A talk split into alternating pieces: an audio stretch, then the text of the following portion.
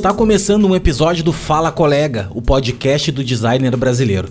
Eu sou o Léo Becker e hoje eu converso com Vitor Linhares, um designer de marcas caprichoso e muito gente boa. Mas antes de iniciar o papo, eu gostaria de te pedir uma ajuda. Se você curte os episódios do Fala Colega e gostaria de contribuir de alguma forma com o projeto, agora você pode. A partir de R$ reais por mês, você me dá um apoio fundamental para manter de pé o nosso querido podcast. Acesse apoia.se barra Fala Colega e contribua. O link também está na descrição do episódio. Bora pro papo de hoje. Vitor, obrigado por ter aceito aí, cara, meu convite uh, ah, para mais esse episódio aí do Fala Colega. Nossa missão aqui, como eu te falei nos bastidores, cara, é, é adicionar aí um pouco mais de profundidade, né, de, de conhecimento de todo mundo da nossa cena. A nossa cena é pequena, cara, apesar de o Brasil ser enorme e existem muitos profissionais, eu acho que ainda é muito pequena perante ao tamanho que é a, a a missão, vou dizer assim, né, de desenvolvimento de marca, desenvolvimento de identidade visual, de embalagem, de cara, tipografia, direção de arte, uh, interface. Então, assim, todo, todo os, os, os, ramos que o design tem, tem muito serviço, tem muito trabalho para fazer. E, e nós somos poucos ainda. Eu acredito que a gente é, é pouco. Mas esses poucos, cara, eu acho que tem muita gente boa, tem muita gente super talentosa. Eu sou um cara que sou muito fã do teu trabalho, te acompanho na internet há, há, há um tempão já, há bastante tempo. E e eu resolvi fazer esse podcast, cara, para isso, assim, para trazer uma galera, né, ficar amigo primeiro, porque eu adoro fazer amizade, conexão e tal. E, e, cara, e dar voz mesmo, sabe assim, ouvir um pouquinho da história, velho, saber. Às vezes a gente. Eu sou um cara autodidata e fiz toda a minha carreira baseado em empreendedorismo, comecei eu mesmo sozinho, sempre quis eu ter meus clientes e tudo mais. Então eu nunca tive assim uma, uma comunidade que eu pudesse trocar ideia, que eu pudesse, pô, me inspirar, perguntar, né? Então uh, desde que eu comecei a produzir conteúdo, eu penso muito nisso, assim, na galera que, que me acompanha e, e, e as pessoas que eu acompanho também, uh, de estar tá passando adiante um pouco da experiência nossa, um pouco do que, que a gente já viveu, para essa galera que tá começando, e não só começando, meu, pra uma galera que também tá que nem a gente há bastante tempo, não se sentir sozinha às vezes, né? E então saber um pouco mais da história de cada um. Uh, eu não te conheço muito a, muito a fundo, acho que é isso que a gente veio é, é, te ouvir um pouco aqui. E, mano, eu queria te, te ouvir tua história, velho. Saber assim, cara, como é que. Quando é que foi que o bichinho do design te mordeu? Uh, se. se que, em que idade foi isso? De onde é que tu veio? Quem é aí o Vitor na, na fila do, da, da vacina? E, mano, o microfone tá contigo aí, fica à vontade. Pô, brigadão, Léo. Para mim é uma honra estar aqui batendo esse papo com você, né? Gostaria de primeiramente agradecer né, oportunidade e, e, vamos lá, né? Vou contar um pouquinho de como eu comecei, como que foi esse estalar de dedos aí do design para mim. e espero poder contribuir um pouco para a galera me conhecer um pouco mais também nesse sentido, né? Então, tudo começou lá atrás, né? De, desde quando eu comecei a, a, a, arrumar meu primeiro emprego numa copiadora, né? E, e lá eu comecei como guarda-mirim, né? Bem novinho, tinha 14 anos na época. E, e aí eu comecei na, nessa copiadora, né? Foi aleatório, porque a Guarda Mirim ela manda para lugares aleatórios, né? No começo da carreira. E, e daí que foi lá que surgiu minha primeira curiosidade em relação ao design, né? Por quê? Porque primeiro eu comecei lá na parte de produção, claro, né? É, acabamento do, dos materiais, encadernamento, né? Com aquelas espirais, sabe? É, furava folhas para fazer os cadernos e tudo mais. Daí depois eu fui passando para o atendimento, né? Na parte do balcão lá, eu atendia alguns clientes, né? Tirava cópia, é, fazia impressões, né? E tudo mais. E, e, nessa eu comecei a ficar um pouco mais curioso em relação às artes, né? Porque muita gente ia lá, fazia alguma coisa, né? É, pedia algum material e elas precisavam de arte, né? O convite, convite de casamento, é, cartãozinho de visita simples assim, né? Para identificação. Tinha pessoas que iam lá, faziam 20 cartões, né? Tudo mais. E eu sempre tive essa vontade, né, de desenvolver isso para eles, porque eu achava isso interessante, né, e não tinha ninguém que fazia isso lá nessa copiadora. É, foi daí que eu comecei a ver vídeo aula no YouTube, alguns tutoriais, né, de como mexer no CorelDRAW na época, né, que, que tinha lá na gráfica, né, e, e foi daí que começou, né, tipo, minha, minha vontade de aprender design, né, veio dos cartões de visita, eu comecei a fazer convite de casamento, alguns materiais tipo cardápio também, eu fazia naquela época, e já imprimia lá nesse, nesse lugar, né? Mano, só uma questão que eu fiquei de dúvida, o que, que é Guarda Mirim, velho? Desculpa a ignorância. Guarda Mirim é tipo uma organização que manda jovens aprendizes para trabalhar. É, Pode crer. É, de maneira aleatória, tipo, eles enviam esses jovens para empresas, né? Que estão contratando jovem, jovem aprendiz e tudo mais. E daí foi nessa que eu, eu acabei indo para Guarda Mirim e fui contratado por essa copiadora lá. Né? Isso faz quanto tempo, assim, só para nós ter uma linha do tempo? Foi em 2013. Ah, 2013 que eu comecei a trabalhar lá nessa copiadora, né? Então já tem um tempinho aí que eu tô nessa parte. Só uma curiosidade, antes de, de, de, eu trabalhar nessa copiadora, eu tinha muita vontade de entrar no ramo da engenharia mecânica. Olha que doideira. Nada Totalmente ver, né? diferente, né? Nada a ver. Inclusive, eu até fiz cursos no Senai, tipo de AutoCAD, SolidWorks, né? É, e, e em, em, em, paralelo com a copiadora, né? Eu fiz esses cursos lá no, no, no Senai, né? E, e o professor do Senai me falou uma, uma, coisa que, tipo, eu fiquei surpreso, porque ele falava que o meu este, o senso estético na época era, era bom. Tipo, não era, nossa, que maravilha, mas era bom. E ele falou que, cara, ele foi bem sincero comigo, cara, acho que você tá na direção errada. e ele falou, ele me indicou um curso para fazer, por que você não, não, faz design gráfico, né? Por que você não vai algo mais voltado, já que você gosta tanto dessas papelaria, cartões de visita, convite e tudo mais, né? E daí eu falei, pô, verdade, se você tá me falando isso é porque tem, tem razão, né? Você, afinal, você é professor daqui. E, então foi daí que eu comecei nessa carreira. Tipo, eu fiquei nessa copiadora três anos, né? É, em 2016 eu, eu saí, né? Fui desligado da empresa. Tipo, foi um baque para mim, porque eu não tava esperando, né? E eu tive que me virar. Acho que eu fiquei quatro meses parado e eu tava. Ah, deixa eu só, só entrar ali, tu entrou na faculdade ou não? Não, foi depois disso, né? Foi depois porque, disso. É, depois da, que eu saí da copiadora, eu fiquei desesperado, cara, porque eu não tava. Eu não, não conseguia atender clientes, afinal, os clientes que eu tinha vinham de lá também. Vinham de né? lá, sim. Então não tinha contato, né, de, de real, direto com os clientes, né? Exato, né? E era mais difícil, né? Alguns eu até tive o contato deles depois no WhatsApp e tudo mais, mas eu perdi a maioria deles, né? Então foi muito difícil para mim essa época. E inclusive foi a época que eu comecei a divulgar um pouco mais meu trabalho, só que eu não saía, não sabia para onde ir, o que, que fazer, não tinha essa mente mais empreendedora, digamos assim, né? Então eu comecei a tirar para todo lado, e, tipo, até até sair de porta em porta nas lojas aqui do meu bairro, eu já eu fiz isso, né? Teve um dia que eu peguei inteiro, fiz cartões de visita com meu nome e tudo mais e saí distribuindo lá. Resultado, nenhum cliente. Nenhum, eu já fiz. Ó, não, cara, só, só pra dar uma adendo. Eu peguei uma lista telefônica uma vez, cara. E debulhei a lista telefônica, assim, ó, ligando. Cold call. Oi, tudo bem? Mano, tá louco, não tem. Mas isso tudo é experiência, né? A gente sabe que não é bem assim, né? Que, que tem que ter uma outra abordagem, né, velho? É preciso errar, né, para acertar Total, depois. E, tipo, e com certeza eu errei muito depois disso ainda. Vários outros testes deram errado, né? Mas isso foi só um exemplo.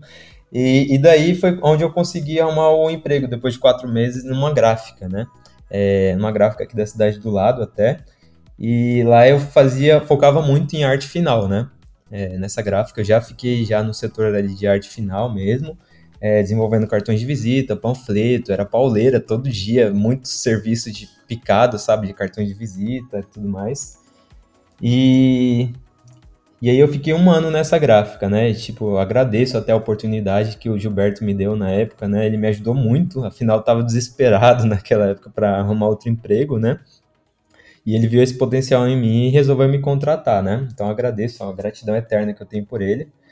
E foi nessa época que eu descobri o Behance, né? Uma curiosidade até, né? Que, que eu descobri o Behance e, e comecei a estudar um pouco de como a plataforma funcionava, né?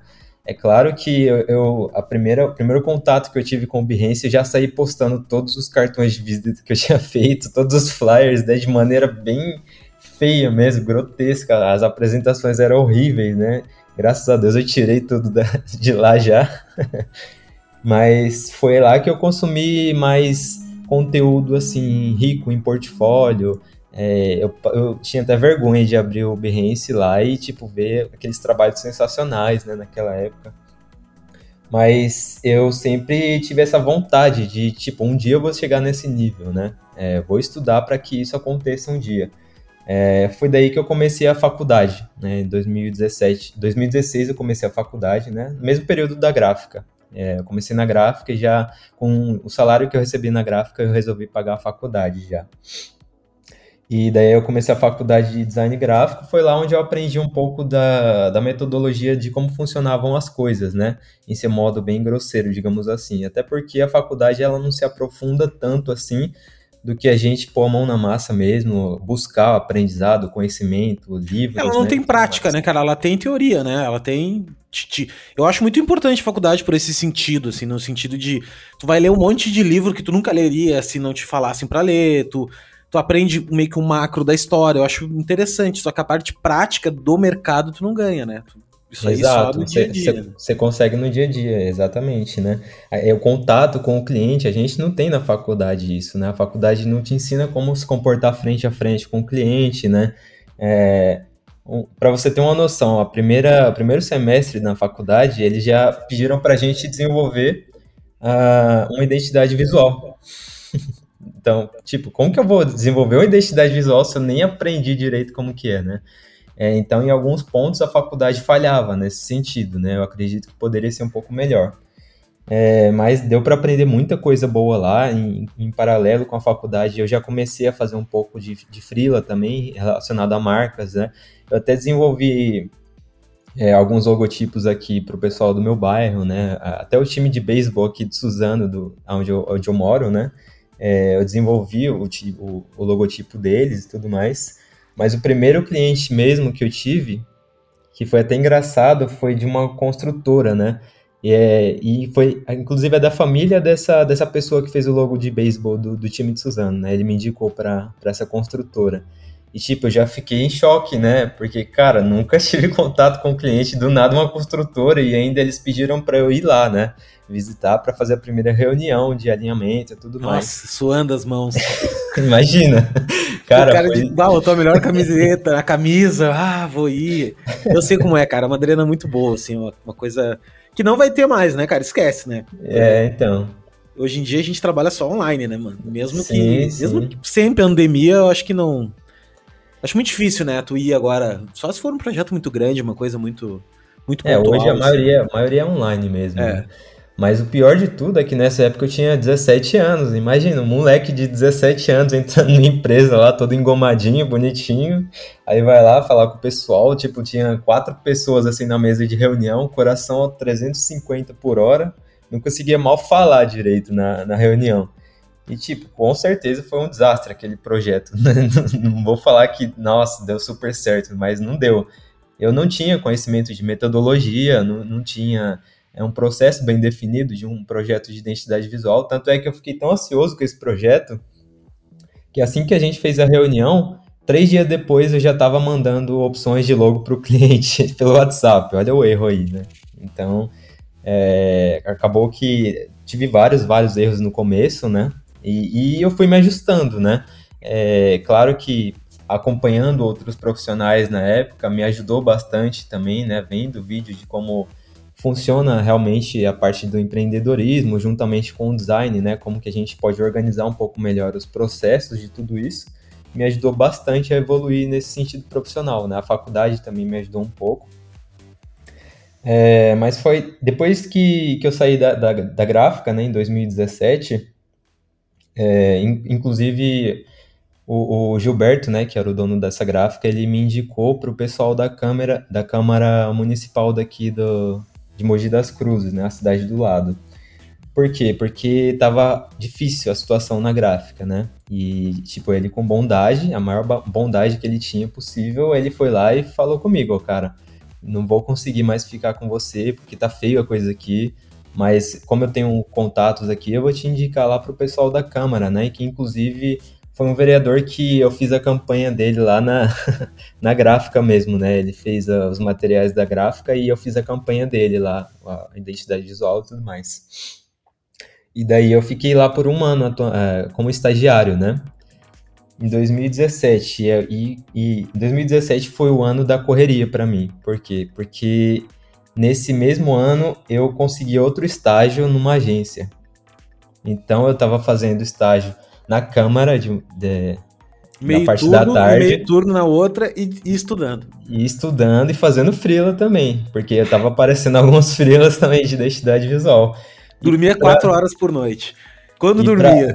Pra... e para melhorar mais ainda a situação, eu fui abençoado, né, né, nesse ano com a, a, namorada que eu tenho hoje, já é minha noiva. Então eu tinha dois estágios, a faculdade, frila e a namorada, né? Meu então, Deus. eu tava conhecendo ela, então. Nossa, multitask, né, cara? Tava louco agradar todo mundo, meu Deus. então tava feio o negócio para mim. Foi um ano de, nossa, meu cérebro explodindo, sabe? Tava feio o negócio. Tanto é que, que ela até fala para mim hoje, é engraçado, porque ela falava que eu chegava na casa dela, eu dava oi pra ela e já ia pra cama dela dormir. Sim, eu mal falava com ela. Tipo, e isso por, por, um ano, imagina, putz, ela deve estar tá achando esse cara o cara mais estranho possível. O maluco chega na minha casa e já vai dormir, já nem fala comigo. Mas ela via, né, que eu falava pra ela, putz, eu tô cansado pra caramba, mano. Eu, tipo, trabalhei dois estágios, mais a faculdade, ainda tinha os frilas na cabeça, né? Então, tipo, estava tomando muito meu tempo, né? Mas aí nessa agência que depois eu fiquei um ano lá na, na Câmara e acabou o meu contrato, né? E aí eu fui efetivado nessa agência em 2017 mesmo, né? No final de 2017 fui efetivado. E e daí foi lá que eu aprendi muito, muita coisa boa, sabe, Léo? Eu aprendi como funciona melhor os, os, sistemas de identidade visual, né?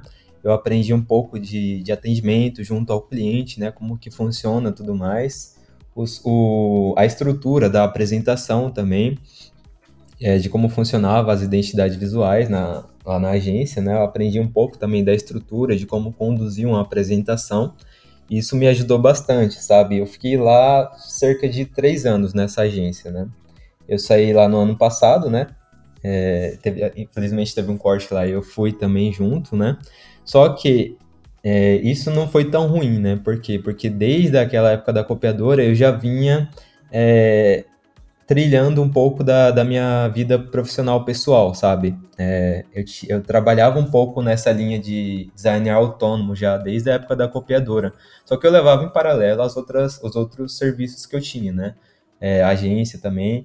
E no período de 2017 até 2020, eu consegui me, eu consegui evoluir muito esse lado meu profissional, sabe? É, eu já fechei alguns projetos, já tinha fechado alguns projetos lá, já tinha desenvolvido contrato e tudo mais.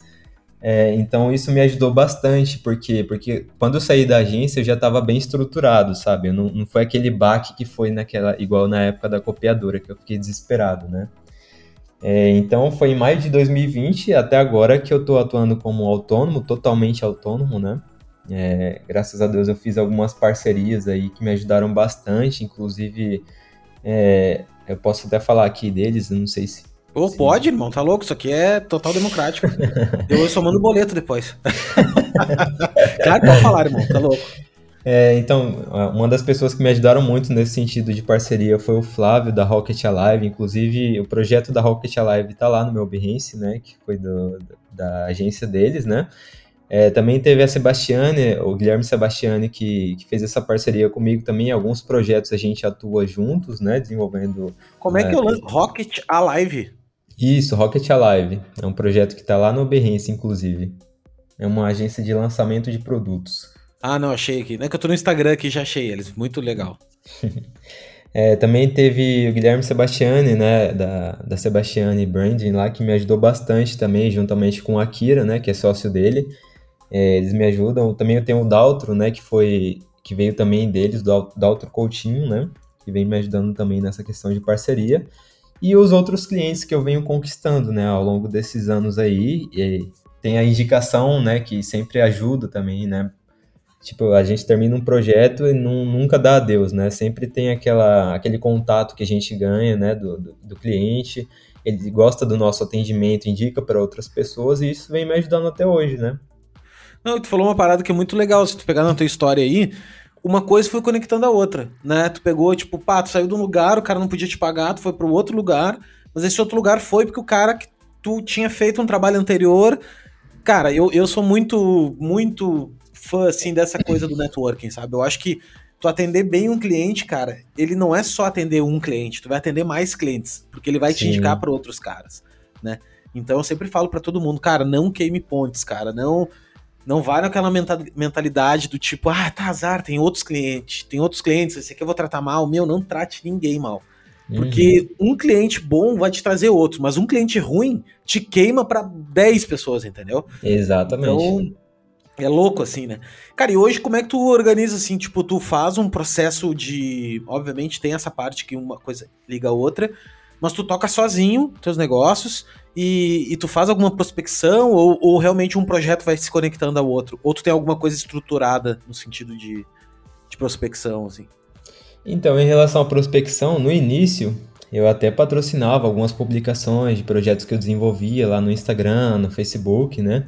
É, mas hoje, né, como, como o Behance vem, vem, vem tendo um alcance muito grande, o Behance, é, o, o, Instagram mesmo, o LinkedIn também tem me ajudado muito, é, fez com que eu, eu parasse um pouco da questão do, do, patrocínio, né? Então as pessoas entram em contato comigo, me mandam e-mail, preenchem o meu formulário, né, que tem no meu site, e daí eu analiso o projeto e tudo mais. É, muitas vezes, antes de mandar um orçamento, eu converso com o cliente, né, para entender o que, que ele precisa e se ele está disposto também a investir, a investir naquele projeto, né, até porque eu não, não posso perder muito meu tempo em relação a isso, né, é, é não dá para atender todo mundo, ficar ligando para todo mundo, mas só da, da maneira que o cliente responde o formulário ali, já dá para a gente ter uma noção, né, de como qual, quais são os objetivos dele, né, com aquele projeto.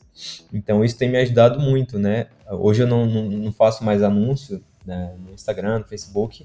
Então, o que me, o que me ajuda muito é isso mesmo, o Behance, o Instagram. É, o Facebook não muito, porque o Facebook caiu bastante a questão de, de alcance. Mudou o público, né? É, o público, o público ficou muito...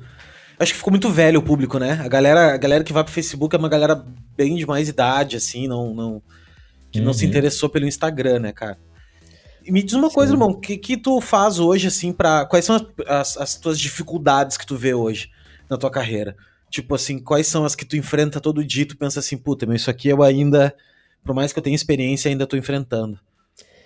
O, o impacto maior que a gente tem quando sai de um lugar que está trabalhando para outra pessoa é que a gente tem que tomar de conta tudo sozinho. É, seja contrato, seja reunião de negociação, seja o lado criativo daquele projeto que a gente tem que desenvolver, seja lidar com o cliente, né, quando tem algum tipo de alteração, algum ajuste.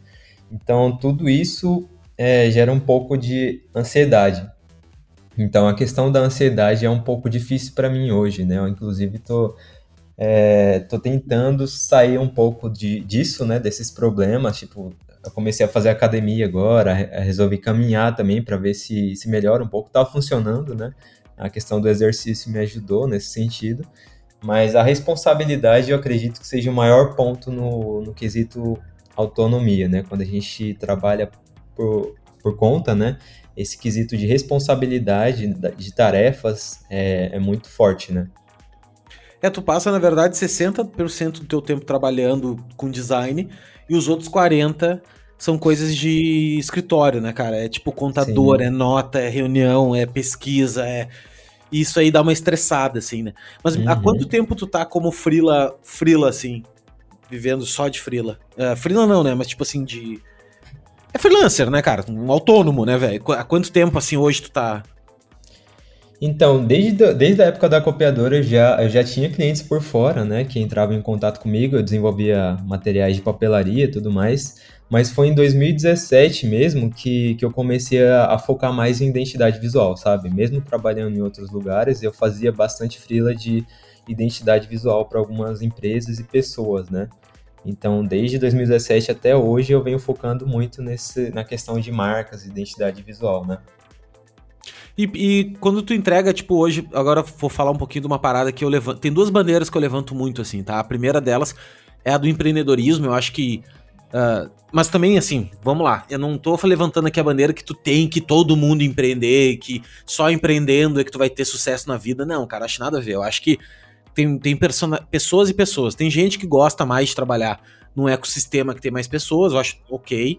E tem gente que gosta mais de ter uma autonomia, né, cara? Uma liberdade e tal. Mas essa liberdade, que nem diz o, o pai do tio do Homem-Aranha, né? Que grandes. É, como é que é que ele falava? Grandes poderes geram grandes responsabilidades, né? Uma coisa assim. Uhum. Então, tipo, também te gera isso, né, cara? Porque, pô, tudo bem, tu faz teu horário, tu faz tudo, mas é tu que tem que correr atrás, é tu que. E, e, e é difícil, assim, né, tu, tu fazer de tudo isso. Mas são as duas bandeiras que eu levanto: é o empreendedorismo e a multidisciplinaridade. Eu acho que tu ser um pouco multidisciplinar é legal. Tu falou uma parada antes que é: eu comecei a arte finalista, por exemplo. Cara, é um, um trabalho incrível. Eu acho que é um trabalho que todo mundo deveria fazer um pouco.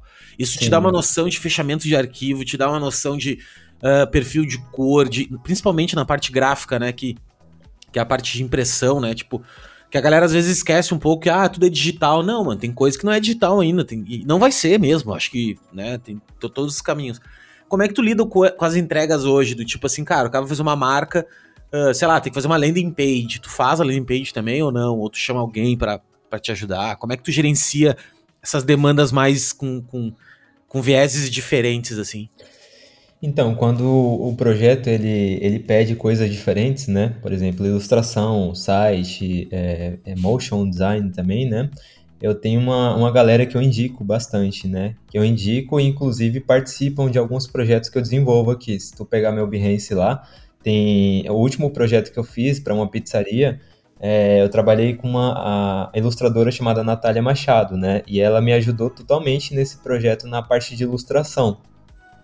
É, então são coisas assim que quando eu vejo que eu não consigo fazer, eu não vou quebrar minha cabeça tentando forçar aquilo que eu não sei fazer, sabe? Eu vou procurar uma solução, uma pessoa especialista naquele assunto ali e conversar com o cliente. Ó, cliente, esse, eu tenho essa pessoa aqui que me ajudaria nessa parte da ilustração e ficaria tanto a mais para a gente desenvolver esse, esse seu trabalho tudo bem? Aí se ele aceita, tudo bem. Se ele não aceitar, infelizmente eu não consigo fazer a parte da ilustração, o site, o vídeo, que seja, né?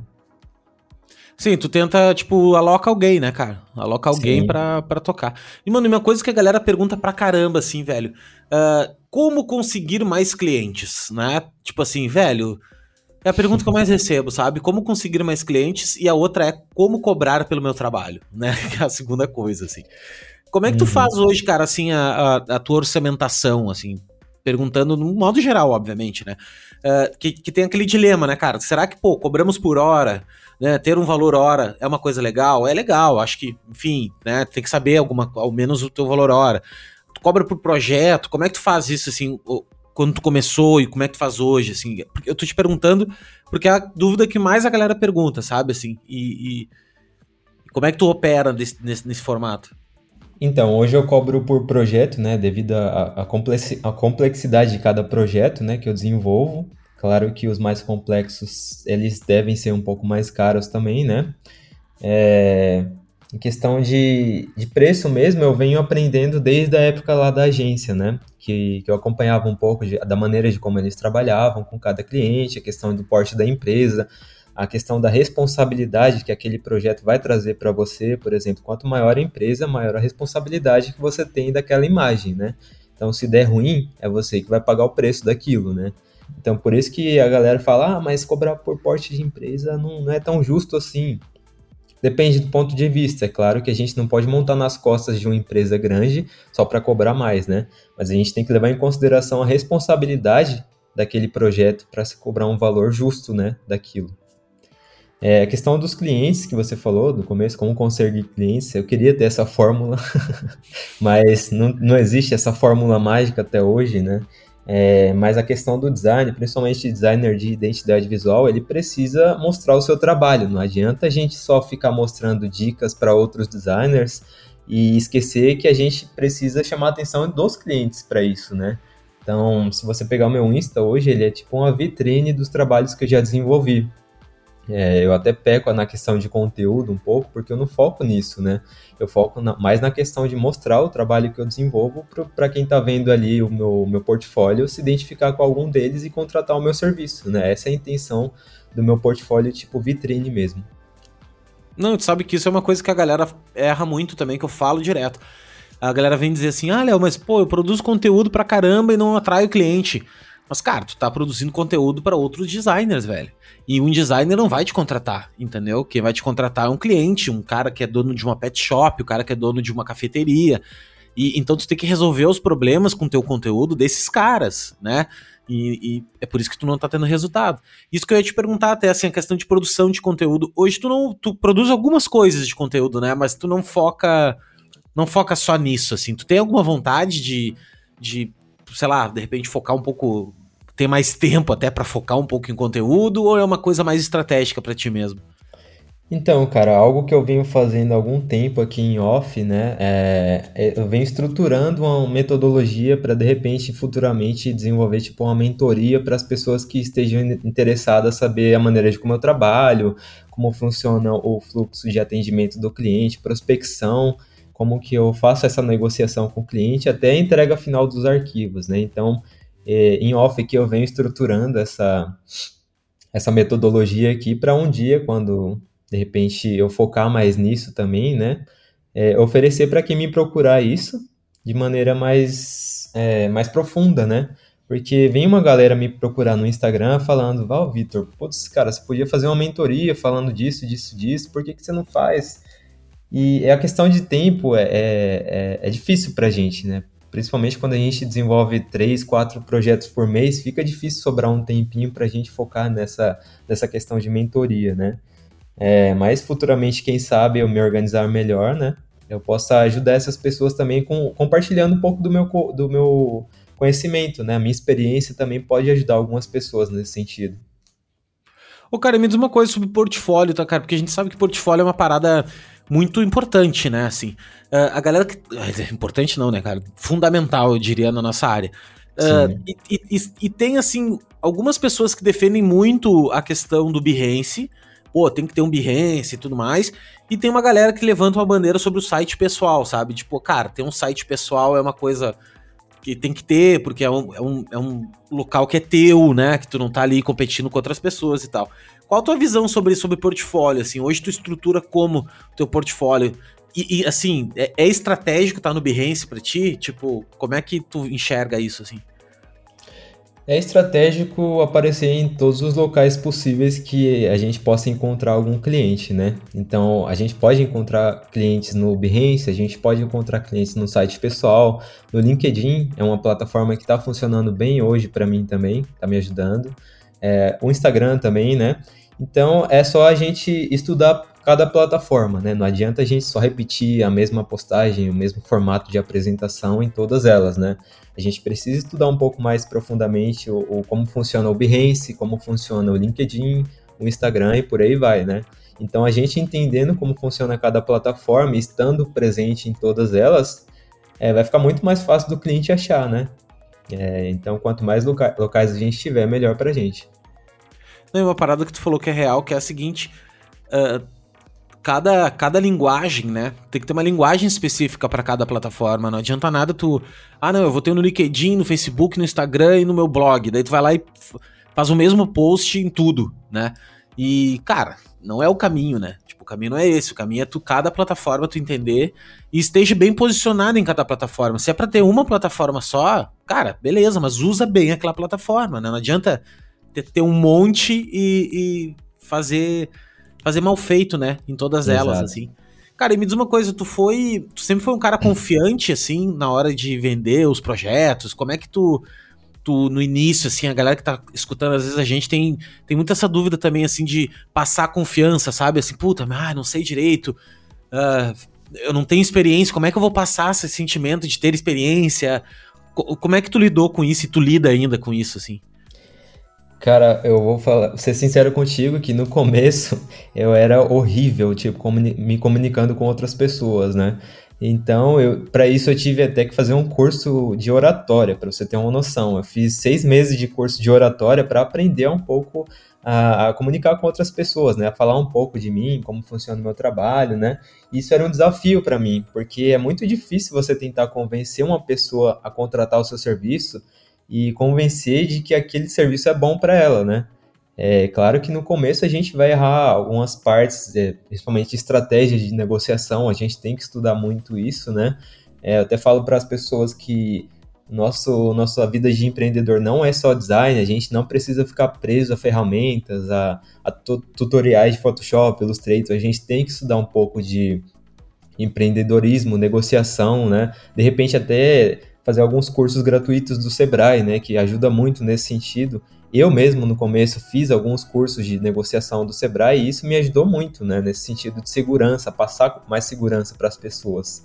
Então, meu conselho é esse, né? Estudar um pouco mais desse, desse empreendedorismo, né?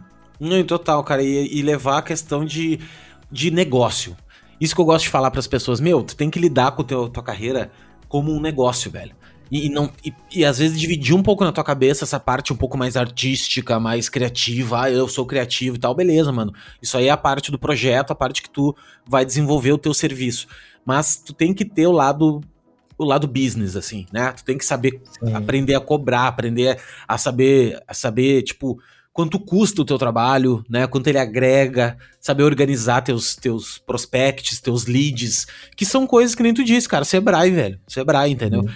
Sebrae parece uma coisa meio careta, assim, meio de, de padaria, né? Tipo, ah, o cara tem uma padaria. Mas não, cara. É uma coisa que eu também já, já, já fui atrás de algumas coisas, assim, até por curiosidade. E e é bem bom, cara. É bem bom, assim, eles te dão supervisão, assim, de coisas que a gente não, não percebe, às vezes, né, meu? No, no nosso dia a dia, assim, né?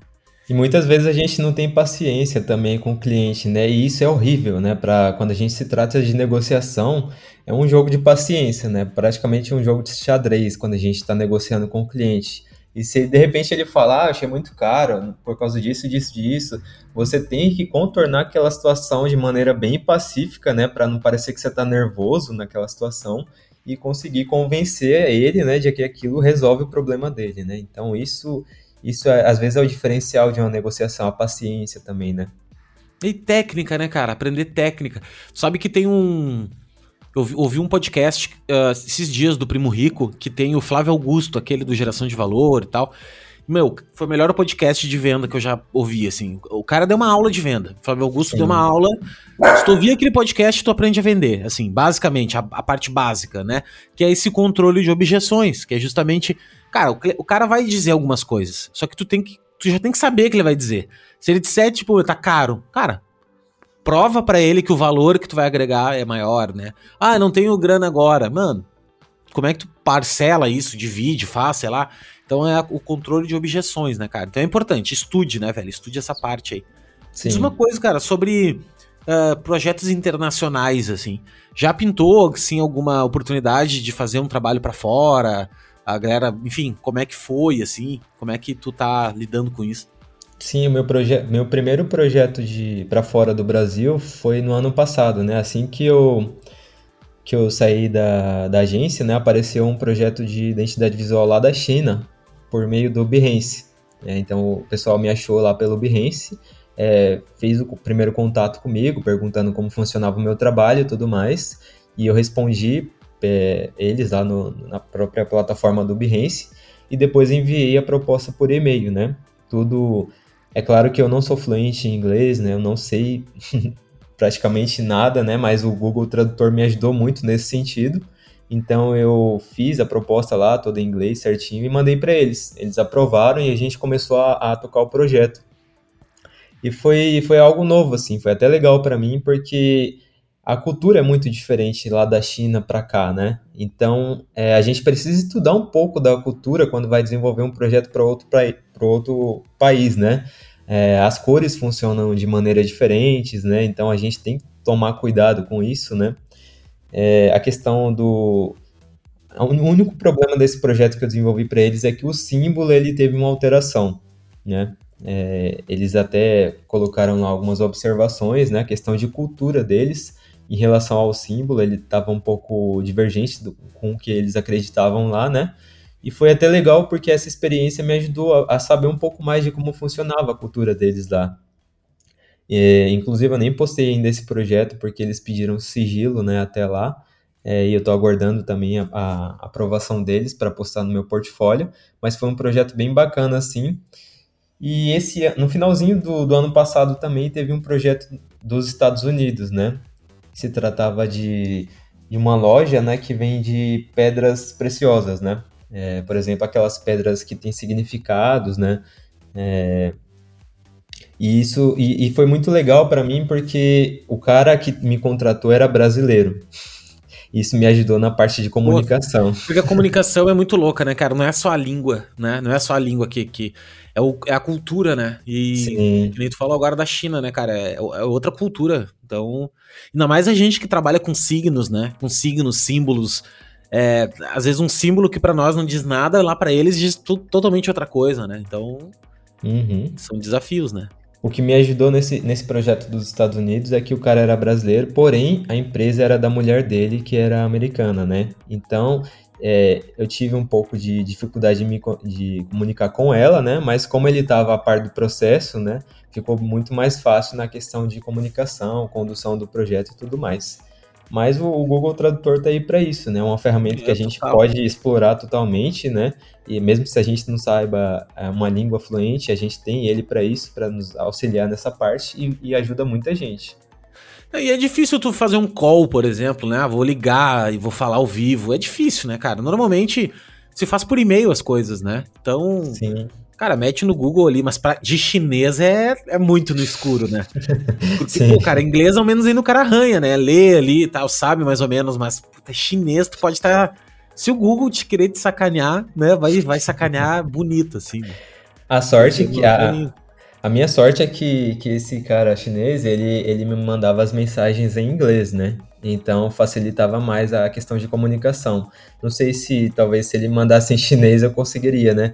Mas em, no manual dele eu fiz algumas aplicações em chinês, né? Então foi difícil achar tipo uma tipografia de apoio que, que, tivesse a versão da China também, né? Então eu tive que fazer uma pesquisa mais profunda para isso, foi até um desafio para mim. Mas no final deu tudo certo e eu achei uma tipografia que auxiliou na linguagem chinesa também. Que animal, mano. E me diz uma coisa, cara, falando disso agora de pesquisa e tal, o que que te. Como é que tu busca inspiração para os projetos, assim? Como é, como é que. Como é que é um pouquinho do teu processo, assim, quando tu pega um, um trabalho? Ah, cara, é, principalmente o Behance tem me ajudado muito na questão de referências, né, de, de apresentações e tudo mais. O Pinterest também tem me ajudado bastante na questão de ideias também, né? De como a gente pode explorar novas ideias, que lá tem muita referência. O Dribble também, é, não sei se você já ouviu falar, ele ajuda muito a questão do, do ramo criativo, também na questão de referências, né? E, claro, o nosso repertório de filmes, né? De, de experiências locais que a gente já visitou, isso tudo está incluso no nosso processo criativo, né? É, não adianta também a gente forçar a nossa mente a achar coisas que, que ela nunca viu, né? Então, quanto mais locais a gente for, quanto mais coisas novas a gente fazer, isso auxilia muito no, no, na questão da nossa criatividade, né? Ô, mano, me diz uma coisa, como é que tu faz quando, quando o cliente não enxerga o valor do design para ti, assim, sabe? Quando tu tem aquele cliente que, que puto, o cara não entende direito. Tu, tu meio que, ah, meu, tudo bem, vou procurar outro que entenda, ou tu ainda consegue, assim, a, a converter o cara ou, ou, falar algumas coisas, assim? Que tipo de coisa, que tu, como é que tu te posiciona para fazer isso? Então, o que me ajuda é a questão dos depoimentos de outros clientes que já desenvolveram um projeto comigo, né? Tanto é que sempre que eu termino um projeto de identidade visual, eu mando um e-mail com a aprovação final do cliente e peço para ele um feedback, né? E esse feedback me ajuda tanto na questão de melhorias, né? Caso tenha alguma coisa que eu possa melhorar no atendimento, no processo e tudo mais. É, e também na questão de, de, elogios, no sentido de outras pessoas entenderem como foi aquela experiência que ele teve comigo, sabe? Porque na questão de desconfiança, se alguém está desconfiado de como funciona o meu trabalho, ele vai ver o depoimento daquela pessoa e vai entender, né? Qual foi a experiência que ela teve comigo. Isso me ajuda muito na negociação também. É, esse é o gatilho mental da prova social, né? Uh, cara, é clássico, assim, tu botar. Que, que não é uma mentira, na verdade é uma coisa super real. Tu, tu coloca ali as pessoas que te falaram contigo, né? Que fecharam o negócio contigo, tem muito mais tendência da outra pessoa acreditar, né? Do que tu mesmo tá falando. Ah, acredite em mim, né? Tu tá ouvindo Exato. outra pessoa ali. Cara, e uma outra coisa que eu, que eu sinto às vezes também, não sei se tu sente, acho que todo mundo sente, mas como é que tu lida com isso? Que é o. Cara, não dá vontade de vender picolé às vezes, assim, sabe? De tu trocar a profissão, velho. Por ser uma profissão muito intelectual, uma profissão às vezes que dá uma cansada. é, tu cansa um pouco às vezes? E como é que tu faz pra, pra levantar da lona, assim, e, e seguir, seguir remando? Ah, cara, com certeza principalmente a gente que força muito a mente na, na questão criativa, eu fico até nervoso com, com alguns amigos, alguns familiares que falam: ah, você trabalha o dia inteiro sentado, é mais tranquilo para você. Só que não, né, cara? A gente força a mente e o corpo fica cansado por consequência, né? É, então, o que eu busco fazer é, tipo, delegar algumas tarefas que eu, eu, eu não, não tenho muita, muita habilidade naquilo e delegar para outras pessoas, né? Por exemplo, algum, alguns parceiros que eu tenho aqui e eu delego essas tarefas para ele, claro, eles são remunerados por isso, né? E se eu vejo que, que no próximo mês, por exemplo, eu estou muito atolado e aquela, aquele cliente precisa do projeto para esse mês, eu vou lá e indico outro, outro profissional, né, para não, não me atolar com mais serviços, né. Eu tento sempre bloquear a minha agência, a minha, a minha agenda de projetos para dois, três projetos por mês no máximo, para não ficar sobrecarregado, né, mentalmente e fisicamente também. Isso já ia engatar a pergunta que eu ia te fazer. Como é que tu te organiza no teu dia a dia? Como é que é a tua rotina diária? Assim, tu, tu utiliza algum software, na, lista? O que, como é que tu faz para te organizar na, nas tuas demandas?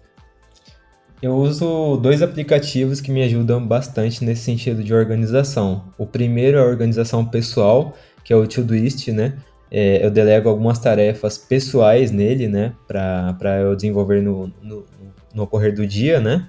E o Trello me ajuda no sentido profissional, né? É para eu entender em qual etapa de cada projeto eu tô, para não ficar confuso na questão dos prazos e tudo mais, né?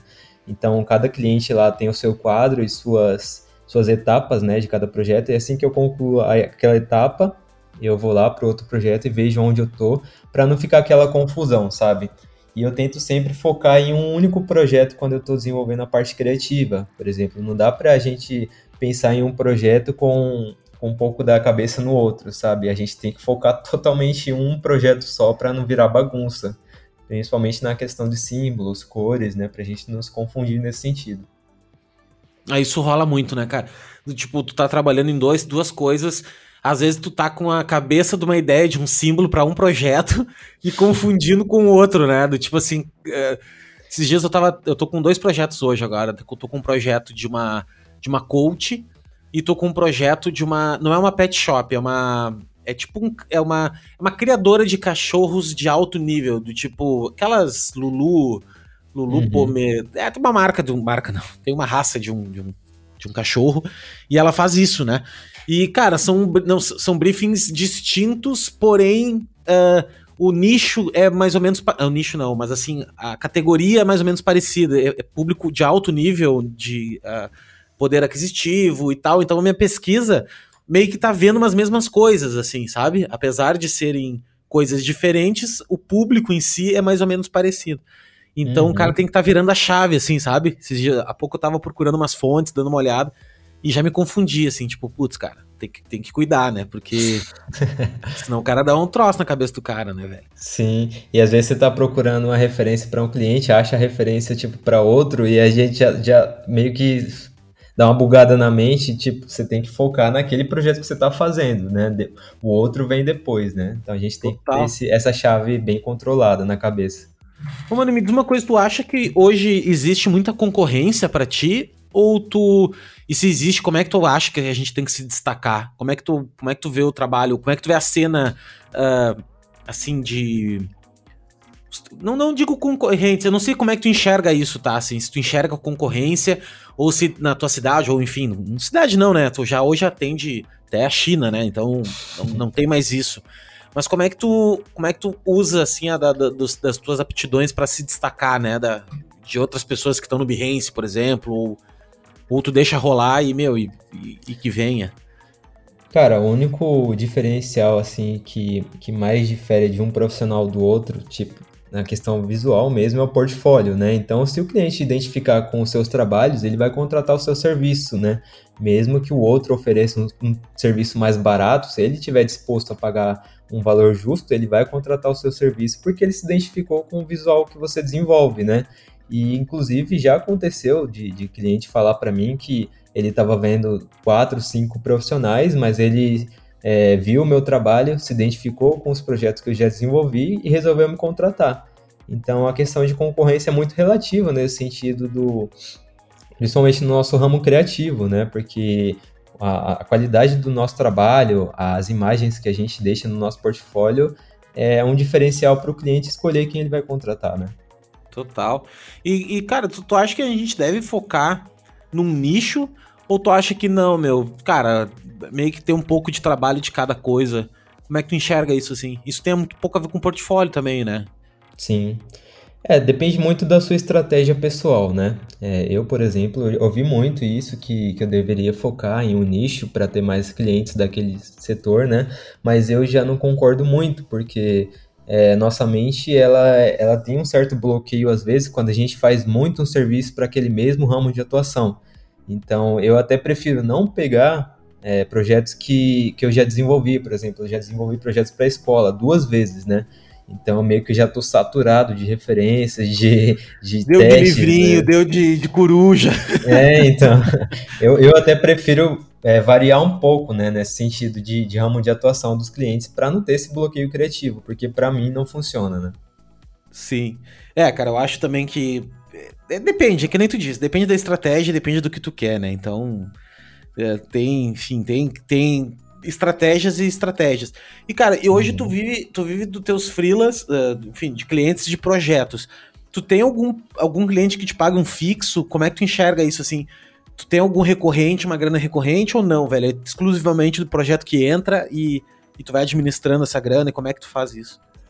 Hoje são projetos de identidade visual unicamente que entram e, e eu vou administrando. Porém, é, eu tenho uma certa frequência de, de, parceria, né? Como eu trabalho com parceria com alguns algumas agências, né, alguns profissionais, eles me auxiliam nesse, nessa, nessa agenda né, contínua de projetos, por exemplo. Eles vivem me perguntando, ah, como está a sua agenda para o mês que vem, para o próximo mês, como é que tá? Daí eu falo como que tá, se eu tenho vaga ou não, e eles me mandam os, os projetos, né? Por isso que é importante a gente ter esse networking bem definido, porque essas pessoas podem te ajudar e você ajudar elas também, né? Na questão de, de principalmente quando você é, autônomo, né, você não tem essa recorrência de projetos todo mês, né? Tem mês que você tem, tem mês que você não tem, então a questão da parceria ajuda muito nesse sentido, né? E você sempre ter algo recorrente ali. Total, né? Se tu fizer um Canva, um Canva é, Model Business Canva, né? Que é aquele, aquele modelo de.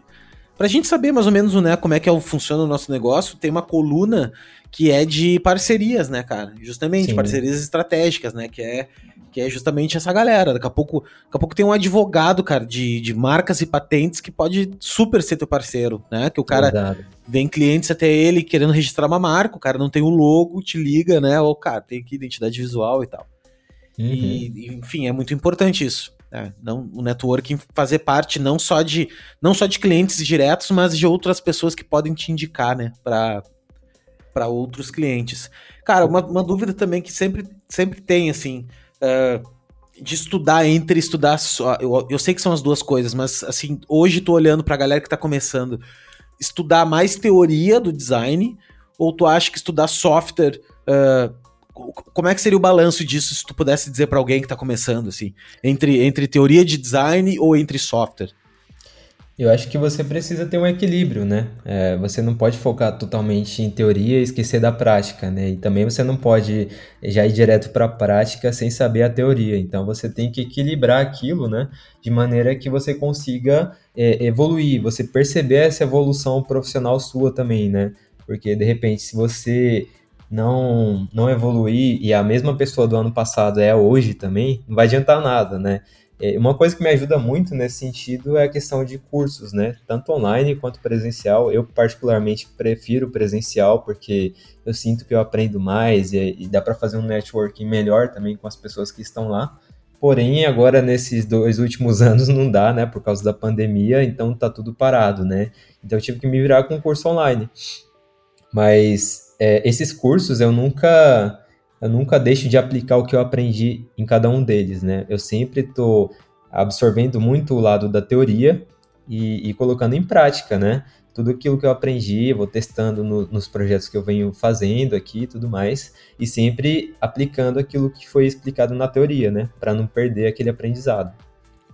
Não, e assim, né, cara, a gente tá num momento agora que nunca teve tanto curso tão barato, né, cara? Pô, tu pega doméstica, velho. Doméstica é uma invenção, assim, fascinante. Sim. Tu pega, cara, cursos pequenos, super focados, a um custo que qualquer pessoa, cara, tu, tu pode, assim, ter o mínimo de grana possível. 39 reais tu compra um curso. Que pode mudar um pouco a tua vida ali, né? Que te ensina uh, coisas específicas, assim, pô, quero aprender a fazer um render em 3D aqui animado. Cara, tem um curso que faz isso. Então, não tem, não tem motivo, né, para não para não estudar, né, cara? Eu, eu acredito sim. Quem vê a gente falando parece que a gente estudou muita teoria antes, né? A gente saiu fazendo primeiro, né? E depois que a gente foi ver a teoria. Mas é que eu acho que se a gente aprende a teoria antes, atalha um caminho, né? Se, uhum. se, se, a gente aprende Gestalt antes, se a gente aprende semiótica, se a gente aprende alinhamento, contraste, coisas básicas de design, isso te facilita muito, cara. Nossa, isso deixa teu trabalho melhor muito mais rápido, né? Do que tu uhum. ficar errando errando coisas básicas, assim, né? Desde o início. Uma coisa aqui que eu até vou fazer um adendo para as pessoas que estão escutando, principalmente para quem está começando, é numa coisa que eu errei no ano passado. Eu me empolguei muito nessa questão de cursos, né? Tipo, principalmente doméstica, que oferece cursos baratos. Eu me empolguei muito e saí comprando, tipo, aquilo lá que eu achava que eu poderia aprender. Tipo, ah, vou aprender edição de vídeo, vou fazer isso, isso, aquilo. E, tipo, eu fui comprando, comprando e no final eu não fiz quase nenhum desses, desses cursos, né? Então, a gente precisa ter algo bem definido, é, um foco né, naquilo que a gente quer aprender e pôr em prática aquilo que a gente aprendeu e, e não sair comprando, tipo, igual eu fiz, né? Eu saí comprando curso outro ali e no final eu vi que não tinha tempo para aprender aquilo ali e colocar em prática, né? Então, a gente tem que planejar bem antes de fazer uma compra de um curso, é, observar os, pró, os pós e os contras daquilo ali, né? Para ver se realmente vai ser válido na nossa, na nossa vida profissional. É, cara, tá certo. Porque quanto curso aí a gente comprou e não fez? Eu tenho vários cursos que eu comprei e não fiz. Eu fiz uma aula e, puta, meu, comprei só porque achei legal. Ah, eu, eu, o cara tem aquela noção de que quando compra parece que tu já aprendeu, né? Ah, comprei, agora eu já sei, né? Cara, é, isso, uma coisa isso é que... ruim. Ela é horrível, né, velho? Horrível. Assim, e, e é, e é uma mania que a gente tem, né, cara, de comprar. Mas uma coisa que eu, que eu faço é que me, que me chama muito atenção, assim, é, é quando eu preciso resolver uma, um problema. Cara, eu tenho que resolver um problema. Daí eu vou lá e tento aprender aquilo, sabe? Tipo, puta, meu, eu queria aprender a fazer um filtro pro Instagram. Uhum. Tá, então eu vou comprar um curso e vou aprender esse troço agora, sabe? Nos próximos 4, 5 horas, vou sentar, vou aprender, vou aprender até dominar aquilo ali porque eu tava precisando daquilo ali. E não assim, ah, vou aprender tipografia. Mas assim, cara, não tô nem fazendo nenhum projeto de tipografia ou para mim funciona melhor quando eu preciso, sabe? Ah, eu preciso aprender. Então, daí vem uhum. muito do gatilho também de tu te botar numa posição que tu precise, né? Ah, vou vou aqui pegar um projeto assim porque eu quero aprender isso. Mas cada Verdade. um tem seu jeito de aprender, né? É, não dá pra gente definir uma regra, né? Porque cada não. pessoa tem um tipo diferente de aprendizado. Tem gente que Total. gosta de faculdade, tem gente que já gosta de estudar por conta própria, né? É diferente. Total. Mano, me diz uma coisa, o que que te motiva hoje, velho? O que que, o que, que te faz levantar da manhã de manhã, assim, tirando os boletos, obviamente, que é o maior, que é o maior coach, né? O coach do adulto é o boleto, né, cara? Mas, assim, o que que te motiva, velho? O que que tu, tu vê por aí? O que que tu, enfim, qual, é, qual, o que que são as coisas que te te faz vibrar ainda? Ah, eu acho que só pela realização de trabalhar por conta própria, né, e conseguir o seu dinheiro com aquilo que você faz de bom, com, que, com aquilo que você aprendeu, né, no, no seu conhecimento no, no, passar da vida, a, além de poder, tipo, ajudar a sua família futuramente, né, por exemplo, eu estou me organizando para casar no ano que vem, então eu não, vou, eu não vou ter essa preocupação de, tipo, putz, será que eu vou conseguir ter o pão de cada dia para minha família? Nesse sentido, sabe? Eu fico mais seguro e isso me motiva a trabalhar mais, né? Além da questão de poder ajudar outras pessoas na comunicação visual, mas a questão pessoal minha é essa. Sim. Cara, e já tá de bom tamanho, né? Nossa. E é Sim. muito bom, né, cara, conseguir se sustentar, né, cara? É uma. É uma... Eu às vezes também olho para trás, assim, e, e, puta, agradeço, sabe, cara? Agradeço, cara. Hoje eu vivo num lugar super bom, cara, tenho uma vida super boa, consegui realizar. É, é, é, meio louco, assim, porque a gente sempre quer mais, né? Isso é meio do ser humano, então tu tá sempre querendo mais. Mas realizei muita coisa já, velho. Então eu também me sinto muito grato, assim, né? Por, por pô, viver do que eu amo e, e, e poder ganhar bem com isso. Cara, e, e, quem são tuas fontes de referência, assim? Quem são os caras que tu que tu volta e meia dá uma olhada e, pô, são caras que, que tu respeita, assim? Ah, cara, se eu, for, se eu fosse fazer uma lista aqui, eu passaria mais de 72 horas falando sem parar, né? Mas como eu, eu vou falar os que eu me lembro aqui logo de cara, tá? Só pra você ter uma noção. É, então, o próprio Marcelo Kimura me inspirou bastante. Eu sigo ele, tipo, desde 2016, quando eu estava na copiadora ainda, é, na gráfica, na verdade. E eu já seguia ele no Facebook, né? Ele trabalhava muito no Facebook, a, a, os trabalhos dele, ele postava lá e tudo mais. Nem Instagram tinha muito naquela época, o conteúdo dele. É, também tem o Berriel, né? O Berriel acompanha ele há muito tempo também, ele e o Vissoto, né? Praticamente a dupla sem, sem igual, né? É, também tem o Sebastiane, né, que, que me ajuda também na questão dos projetos e, e sempre é, foi minha referência na questão de didática, porque o tipo, cara é sensacional, ele explica tudo muito bem, né, como funciona a parte de branding e tudo mais. O Akira, que é o sócio dele, também me ajuda bastante na questão de entendimento de um funcionamento da identidade visual, né? É, daí tem outros, tem o Diro também, que eu troco ideia com o Diro é, quase todo dia, né? É, com certeza ele vai me ouvir aqui. Tipo, o, o Berriel tem o, o parceiro dele, Vissoto, o meu parceiro aqui, com certeza seria o Diro, né? Porque uhum. direto eu troco ideia com ele, a gente bate papo junto. Só não teve o prazer de se conhecer pessoalmente ainda, né? Mas breve isso vai acontecer. E o Rodrigo Sayani também me inspira muito na questão, principalmente de tipografia, né? O cara é um monstro, né, na tipografia.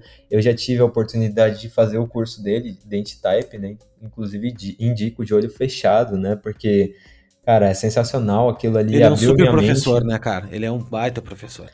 Uhum. E o cara, mano, o cara fez projeto da Globo, né? É, da tipografia Não, da Globo, né? Cara, eu conversei com o Carlos Minot, que trabalha na Plau também, e, e, também é um type designer, assim. E os caras são um monstro, né, velho? Tipo. Sim. E tipografia é uma parada que não é pra, to, não é pra todo mundo, né, cara? Tipografia é. é pra mim, puxado. eu acho a coisa mais difícil que tem no design é tipografia. É bem puxado mesmo. É eu, bem eu, puxado, cara. Eu porque fiz... tu, tem, tu tem que dar, tu tem que dar assim a. Tu tem pouco recurso, sabe assim? Tu, tu tem que é, é, é, curva, velho. Tu tem que acertar nas curvas da coisa um tom, entende? Não é que nem tu tem um, pô, tem um cartaz, ou tem uma identidade visual, tu tem cor, tu tem uh, forma, tu tem uh, textura, tu tem um monte de coisa ali para compor. Não, mano, tu uhum. tem simplesmente a parada preta e branca, velho. E uma e... coisa que. Uma coisa que eu aprendi com o Rodrigo Sayane e com o Carlos também, da, da Plau, né? Que, uhum. tipo, o, o, a geometria, tipo, a questão de grids, essas coisas, a gente tem que esquecer quando a gente está criando uma tipografia para um projeto, né? Porque é muito baseado na questão do olhômetro, né? O senso estético que a gente tem naquela, naquela tipografia, a funcionalidade daquilo, né? Porque muitas das vezes que a gente desenvolve uma tipografia geométrica, ela não funciona tão bem não quanto, fica, a gente desenvolve é... no olhômetro, né? É. Não, tem um ajuste ótico, né, cara? É tudo, é tudo, tudo uma questão de ajuste ótico, assim. Eu acho ele ah, os caras são incríveis, assim. É, eu, vou, eu vou chamar o Sayane também para conversar com ele. É um cara que eu quero muito escutar. Já conver... Eu conheço ele há um tempo já, assim, mas agora, como eu comecei esse projeto, eu vou, vou dar um jeito de chamar ele aqui pra, pra gente E, cara, e ele, é, e ele é super gente boa, cara. Tenho, tenho certeza que ele não vai negar, porque, não, cara, ele é muito, muito querido, assim, principalmente pela Sim. galera do design que gosta muito dele. Sim, o cara é o, é o parece o cachorro aquele, o, como é que é o... Cara, uh, ah, cara. Não é o Golden Retriever, é o. Que querido, assim, um cara, um cachorro, um cara querido, tá ligado? É um cara Sim. muito querido, assim. E é um cara muito a fuder. Me diz uma coisa, meu, pra galera que tá escutando, assim, tá? Uh, que, que tá afim de começar a trabalhar com design, ou já trabalha com design e tá afim de, cara, seguir uma carreira frila, assim, né? Seguir uma carreira de autônomo. Quais são as dicas que tu dá para essa galera que tá começando, assim? É, é por, por, experiência própria, né, uma coisa que eu, eu diria é que a gente precisa experimentar na prática como funciona o mundo real. Porque às vezes a gente fica muito na questão de teoria, de videoaula, disso, daquilo, e esquece da prática, né? Então, a experiência que eu tive na copiadora, na questão do atendimento que eu fiz diretamente com o cliente lá, me ajudou bastante nisso, né? É, na agência que, que eu fiquei me ajudou muito como profissional, porque eu aprendi muitas coisas novas lá. Então, essa essa conexão entre, entre você e a profissão que você tá, ela deve estar tá muito ligada à experiência que você teve, né? É, eu acredito que é, tudo isso que eu já passei me ajudou muito a ser quem eu sou hoje. Então não adianta a gente já querer, já querer contratar um, é, ser contratado por um cliente sem antes ter feito nada, né? Então a gente precisa passar por alguma experiência para aquilo ajudar a gente, né? Não, total. E, cara, me diz uma coisa, quando, qual foi que tu, não sei se tu percebeu, assim, mas qual foi o teu ponto de virada na tua carreira, assim, que tu viu que, puta, cara, começou a dar certo? Sabe, assim, aquele momento que, que em algum momento, ou, ou não virou ainda e tu tá esperando isso, ou, cara, como é que foi, assim? Foi em 2017 quando eu tive meu primeiro projeto de identidade visual aprovado de primeira. Cara, quando aquilo aconteceu, eu fiquei eufórico, sabe? Muito feliz. E, e, tipo, caraca, consigo ganhar dinheiro com isso? E tipo, o cliente fica feliz com, com o que eu ofereço para ele, né? É, e quando eu vi que eu podia fazer mais, né, principalmente atuando como designer de identidade visual, eu fiquei, cara, é isso mesmo que eu quero para minha vida. É, eu, vou, eu vou ser remunerado fazendo o que eu gosto. Então, essa foi minha maior motivação. Meu primeiro projeto que eu tive fechado foi a minha maior motivação. Foi esse, foi, foi ali que virou para ti, que tu disse, cara, tô podendo viver disso agora. Sim, é, não, não naquela época porque não, não tava tão certo, né, de que eu conseguiria mais clientes, mas só de, de ver a felicidade do cliente e como foi toda aquela experiência no projeto me deu mais confiança para entrar mais nesse universo, né. É, cara, confiança é uma parada que vem. Confiança tu não compra em farmácia, né, cara? Não, não é uma coisa que tu que tu consegue adquirir, assim, né? É, é ela é, um, é uma coisa que tu adquire no tempo, né? O tempo Sim. que tu vai passando, os perrengues que tu vai passando, né? Então, é mais que natural que tu demore um tempo para ter para ter essa confiança, né? E, cara, uhum. se tu pudesse, assim, olhando na tua perspectiva de carreira, uh, o que que tu diria para ti lá atrás, mano? O que que tu... Uma coisa, assim, que tu pudesse dizer, assim, pro cara que tava lá atrás na gráfica ainda, assim, e, pô, pudesse dizer, dizer hoje, assim, encorajar ele, o que que tu o encorajar ou desencorajar, né? Daí depende do que tu gostaria de falar para ele.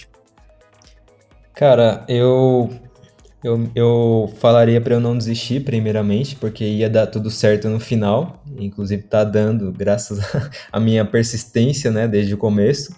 E, tipo, falar que, que muitas coisas ruins aconteceriam, mas pro meu bem, é, as coisas ruins são, são boas para a gente, né? Principalmente a questão de aprendizado, como pessoa mesmo, a gente aprende muito com os erros, né? Então acredito que, que eu falaria para focar na correção dos erros, né? Total, mano, total. Vitor, uh, eu não sei, eu não quero te dizer nada, tá, cara? Mas tá offline para mim aqui a tua. O teu áudio, mano. Ah, é? Tá. Será que a gente gravou tudo e não gravou nada? Putz. não pode ter ocorrido isso, né, cara? Senão... Não, não pode não, senão já era. Ah, tá louco, velho. Porque tá offline aqui pra mim. Eu não sei se gravou até um pedaço, porque, enfim, não sei o que aconteceu. Bom, mano, é o seguinte, ó. Eu queria te agradecer, tá? De coração o tempo que tu disponibilizou. E assim, ó, mais ainda é isso agora. Mas assim, ó, cara, se não gravou, a gente vai ter que gravar, tá? De novo, foda-se. Cara, azar, a gente vai gravar. Mas a gente vai achar um outro tempo, obviamente, né? Porque. E foi massa, meu, eu adorei. O meu áudio tá gravado, né, cara? Então. Só que é, o teu então. não. Tá, mas assim, não tá aparecendo pra te mexendo aí? Aqui tá, tá aparecendo. O teu ou o meu? O meu e o seu. Pois é, cara, que esquisito. Então, de repente, tenha gravado o teu também. É, não sei, né? Não ah, sei se quando tá terminar, então, de repente, quando terminar, uh, daí vai aparecer pra te dar um download, entendeu? E daí uhum. tu vê se faz e a gente se fala. Mas é só quando eu pausar aqui, tá ligado? Quando eu pausar, rola. Ah, Isso beleza. tudo que eu tô te falando a gente não vai cortar, tá? Porque eu gosto da parada roots. Eu gosto que a galera saiba o, o, ao vivo o que, que rola. Vitor, obrigado, meu, de coração por tu ter, ter participado aí, mano. Ter trocado essa ideia comigo aí. Foi muito massa te conhecer, cara. Tu é um cara mais massa ainda. Uh, eu já tinha te visto e tinha achado tu um cara massa. Diferente do Berriel, que eu sempre falo isso, porque o Berriel parece sempre um cara marrento. ah, e todo mundo disse, acha isso, né? Todo mundo, mano. E eu disse pra ele, bah, Berriel, tu é um cara muito querido, velho, tá louco. uh, então, tu é um cara queridíssimo, meu. Muito, além de ser talentoso, cara muito massa. Obrigado por tu ter participado, obrigado por tu ter contribuído com a cena, assim, eu acho que esse registro que a gente fez aqui, espero que tenha feito, uh, ajude mais pessoas também, cara, sabe? Então, pô, meu, brigadão de coração, velho. Tamo junto. Ai, Quer deixar cara, algum recado? Como é que a galera te acha aí? Aí eu que agradeço, cara. É, só pesquisar lá, arroba Vitor Linhares Design, no Instagram, no, no Behance, no Facebook, onde quiser. Tá sempre esse, esse nome, né? E se alguém tiver algum, alguma dúvida, quiser falar diretamente comigo, pode ficar à vontade lá que eu respondo. É, não garanto que vou responder no mesmo dia, até porque às vezes tem dia que é bem corrido, mas no final eu respondo sim. Demorou. Eu vou marcar aqui, tá, cara? Em algum lugar aqui de onde tu tá escutando isso Uh, você que está escutando isso vai estar tá marcado, certo? E queria agradecer mais uma vez. Obrigado você que está também, né, escutando aí. Uh, me mande mensagem, cara. Manda pra gente, manda também pro Vitor aí o que, que achou, o que, que curtiu. Uh, enfim, cara, manda, manda aí que a gente gosta muito de saber, né, qual o feedback e como, como esse papo te ajudou, tá? Então, obrigado, obrigado por todo mundo. Valeu, até a próxima. Até.